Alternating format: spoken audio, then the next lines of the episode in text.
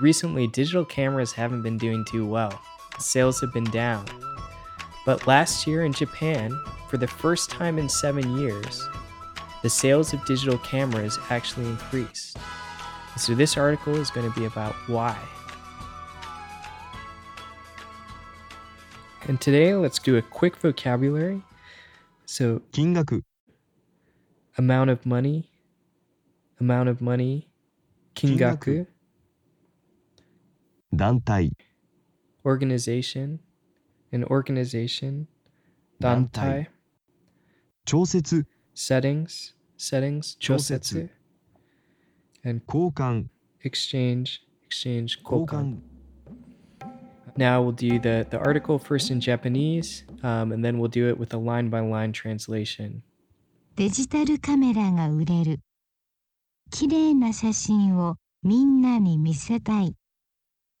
デジタルカメラはスマートフォンのカメラが良くなっているため売れなくなっていました。カメラを作る会社などの団体によると去年日本の店などに出したデジタルカメラは352万1425台でおととしより1000台以上増えました。前の年より増えたのは最近の7年で初めてです。金額は1023億3600万円でおととしより8.3%増えました。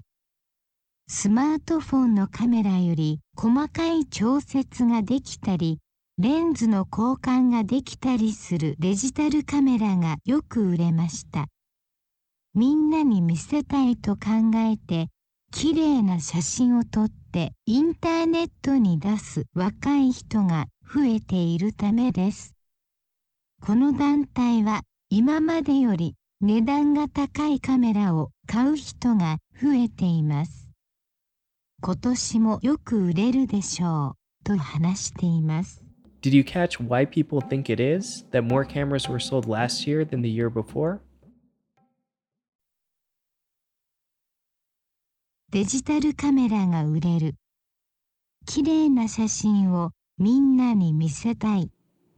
Digital cameras can be sold. People want to show pretty pictures to everyone. デジタルカメラはスマートフォンのカメラが良くなっているため売れなくなっていました。Because smartphone cameras are getting better, it is becoming difficult to sell digital cameras. カメラを作る会社などの団体によると去年日本の店などに出したデジタルカメラは352万1425台で According to the Organization for Companies that Sell Cameras and Things Like That, last year in Japanese stores, 3,521,425 digital cameras were sold. おととしより1000台以上増えました。That was 1,000 more than the year before. 前の年より増えたのは最近の7年で初めてです。 This increase over the year before was the first in the last seven years. 金額は1023億3600万円で The amount spent was 102 billion 336 million yen. And as a quick aside, that's approximately 1 billion US dollars. おととしより8.3%増えました。That amount was an 8.3% increase over last year. スマートフォンのカメラより細かい調節ができたり、レンズの交換ができたりするデジタルカメラがよく売れました。Those that allow more precise adjustments than smartphones or have exchangeable lenses, for example, sold well. みんなに見せたいと考えて、綺麗な写真を撮ってインターネットに出す若い人が増えているためです。 This is due to the increase in young people who want to show things to everyone and take pretty pictures and put them on the internet. この団体は今までより値段が高いカメラを買う人が増えています。 The organization said now more than ever, people buying expensive cameras are increasing. 今年もよく売れるでしょうと話しています。 And this year they will sell well for sure. yeah, so I guess more digital cameras are being sold. Um, I always like struggle with the whole taking pictures and sharing them. Like, I don't know, like I love art. I love the concept that more people are thinking about composition and and making beautiful things. Um, you know, I don't like the idea that they're doing it just to like show off or gain status or something like that. At the same time, you know, I do not not too often, but I you know I do post stuff, and then after I post it, I'll go back and check if it got likes and stuff like that. But um, I tend to be pretty pretty disconnected from from social media, and I use it more. I think of it more for myself as like a way of of storing pictures or storing memory. It's kind of like my my cloud um, for like pictures I particularly like or or memories that that I want to look back on. And um but you know I've, I've read these articles that say that people that post more stuff than they look at other people's stuff that's a sign of narcissism. And I don't think it's narcissism on my hand. I think I think I've just found my own way to, to kind of use social media and I'd rather keep up with friends through you know, actually talking to them and texting than necessarily looking at their photos. But every once in a while, I'll browse around and I'll just basically like everything uh, to, to try to be nice.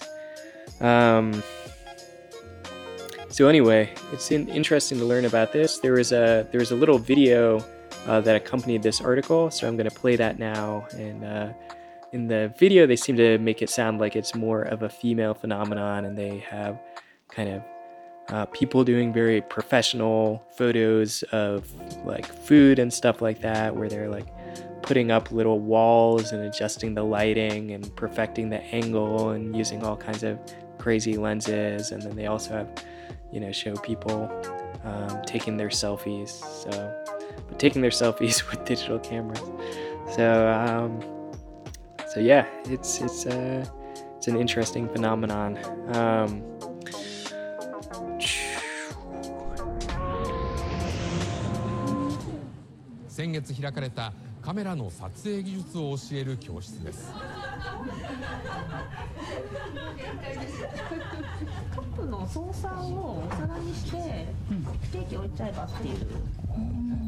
ありだと、どうこん。な感じじゃないプロのカメラマンがスイーツが美味しそうに見える光の当て方やアングルを指導していました。開催したカメラメーカーによりますと最近は若い女性の参加が増え女性限定の講座を増やしているということです。なんか気持ちがスッとするんですよカシャってやると。いい写真撮れると嬉しいですか？ああすごい嬉しいです。やったってなります。見て見てっていう感じです。こうした流れを意識して家電量販店もデジタルカメラの販売を強化しています。この店で人気なのはミラーレスカメラ。一眼レフに比べて小型で軽い上にレンズの交換ができるカメラで7万円前後の価格帯の商品が特に人気だということです。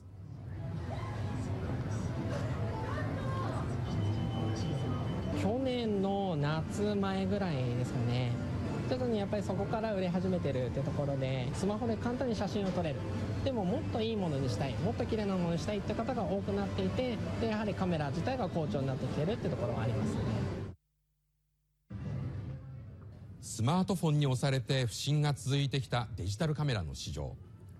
カメラ映像機器工業会のまとめによりますと去年1年間に国内向けに出荷されたデジタルカメラは352万1425台でわずかながら前の年を1000台余り上回りました。出荷台数が増加したのは7年ぶりになります。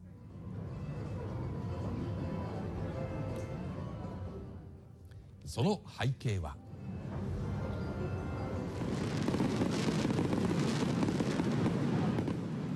インスタ映えという言葉に代表されるように若い世代を中心に写真をインターネット上に投稿する人たちが増えスマートフォンのカメラよりも細かい設定ができるコンパクトカメラなどの販売が持ち直したことが主な要因です。SNS により鮮やかな写真を。今そんな思いで高品質なカメラを買う人が増えています。神奈川県鎌倉市に住む須藤瑠香さん。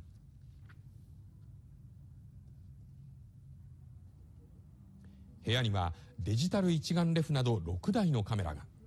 これで毎日インスタグラムに写真を投稿しています。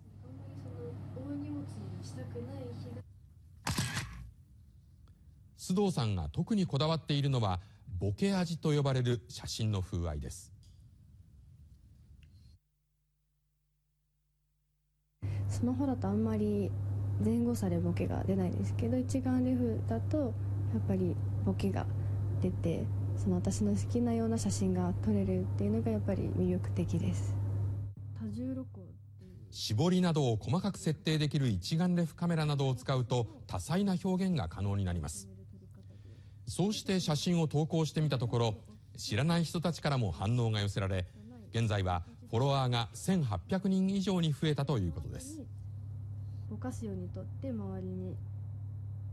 私がいいなって思った瞬間をフォロワーさんもいいなって思ってもらえると嬉しいですね。私こんなにハマるとも思ってなかったですね。相棒ですね。低迷が続いてきたデジタルカメラの売り上げに訪れた転機カメラ映像機器工業会は出荷台数だけでなく出荷額も押し上げている。この傾向は今年も続くのではないかと。Recently I started watching Altered Carbon. That seems pretty cool, and that's got uh, Japanese subs and dubs, so they're um, pretty wildly different. It's maybe one of the most different uh, subs and dubs of any show I've seen. Um, I also I, I don't watch a ton of anime, but uh, some anime I really like, and I for some reason started watching um, Full Metal Alchemist. They have the the original like I don't know when it is 2003 1993 it's something pretty old. Um, they have that on, on Netflix and uh, um, they have the Japanese dubs and subs on that which is a little unusual for something that's not a Netflix original. So that's cool. Um, and, and that was pretty good. It was better than I was expecting. I thought it was like more of a kind of pure action kind of show but uh, it's got some some good humor and and some emotional depth i think. So so i recommend that if like me you've just kind of never given it a chance because that dude's spiky hair looked a little too uh, pokemon digimon kind of style. But uh let's see. Oh um i made my first kind of four minute feature length radio piece. Um, about truck driving and a government regulation affecting truck driving in America. So um, I'm gonna play a little bit of that too. So if you're just curious what I've been up to, uh, that's what I've been up to, and I'm I'm really excited today. I found out uh, my editor pitched it to Here and Now, which is kind of like a nationally distributed program out of Boston. So my little uh, Kansas American heartland story about truckers is going to get a, a national audience and i don't know that's really cool for like something that you know it's my first time really trying to do this shit that it worked out and i mean i had great help from my editor and um, i'm not i don't know there uh, i wished it turned out a little bit different so um, i'm gonna get another chance to kind of edit it um, with with here and now and I'm excited for that process and maybe like getting it a little bit a little bit more to to where I wanted it to be. So uh shit man, like uh yeah, it's a good feeling. Um I've also been exploring a little bit um you know, it seems that the the kind of crack the like thing that podcast for some reason like what everyone wants out of their podcast is true crime. And I was thinking, like, you know, I wonder if you could make a Japanese true crime. Um, I saw there is a podcast called True Crime Japan. It's it's pretty good. It's it's very it's like very low production values, not a ton of planning, not a ton of editing. In fact, no editing, at least at the beginning. Well, no, they had music and stuff, but you know, it's like it's just a very much it's like two people having a conversation about a crime. And I'd, I'd really like to see like a high production, or I'd like to make a high production kind of thing about true crime in Japan. I think there's something interesting about uh, looking at crimes in a country where crime rates are so low and where people don't have guns and stuff like that. Like what what do crimes look like? Um, so so I'm doing a little research on that. It's something I'm interested in. Um, yeah, and you know, it'd be really I really need someone a native Japanese. I'd love to find a native Japanese speaker to collaborate on something like that. Um, what was I gonna say? True crime stuff. Oh yeah, and and I was also curious, like for people whose Japanese is better than me, I don't really know how to like do good Google searches on stuff like this and understand it. But like, I know there's, I think there's like a Murakami book that's kind of like a true account of a yakuza boss or something like that. But I guess I was curious if there are Japanese language true crime podcasts or or true crime books like is that really like a genre like it's a pretty new genre in the us um, you know i think a lot of people credit um, truman capote's in cold blood as the first true crime novel. Um, and then now we have a lot of like true crime television and like like podcasts are really where it's taken off for some reason in part because of the popularity of serial. That was at one time the kind of like breakout english language podcast and maybe that's why we have so much true crime is is all the copycats and all the people that got into to podcasts through that like both maybe people who went on to make podcasts and then like there's this kind of hungry audience of of serial fans out there looking for the next serial but uh, yeah, so if you know if you know about any Japanese true crime podcasts, please let me know. And uh, if you want to make one with me, also please let me know. All right, cool. Um, yeah. Anyway, uh, hope you enjoyed the episode. Have a great day. Hit me up on Twitter, bilingual ny.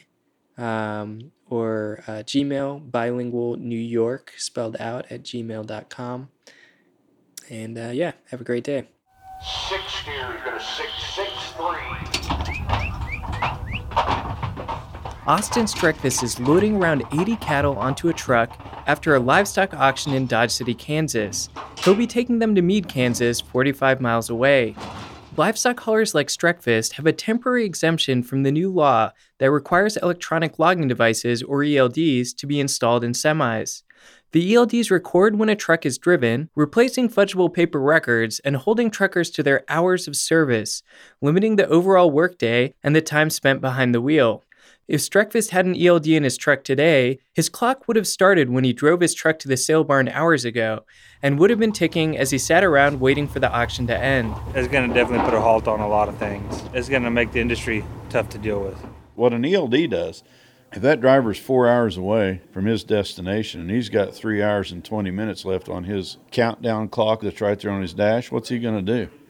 He's going to take maybe chances he shouldn't take to make that delivery so he's not stuck for 10 hours 20 miles away.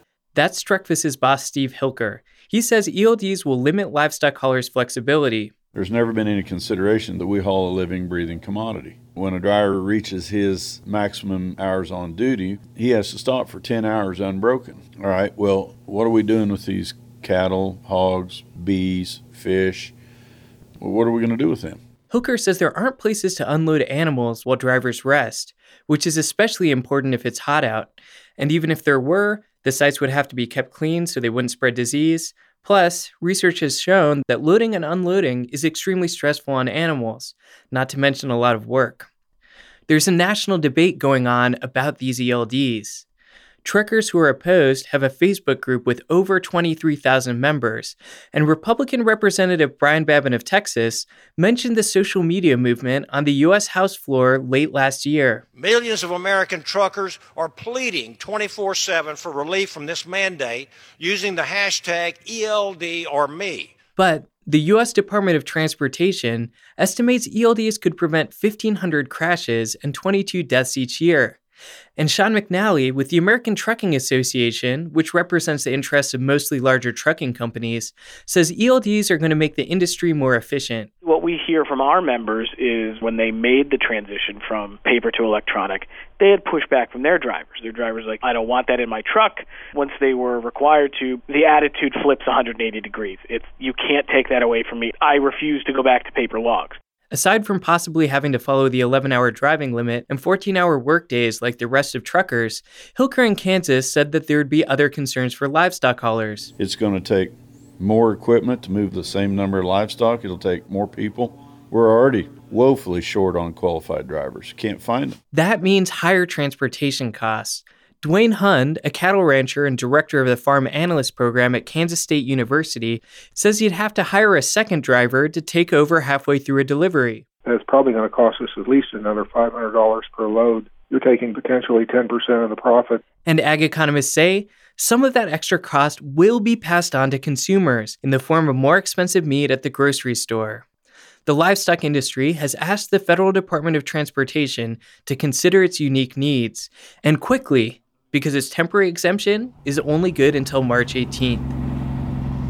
For Harvest Public Media, I'm Ben Kuebrick.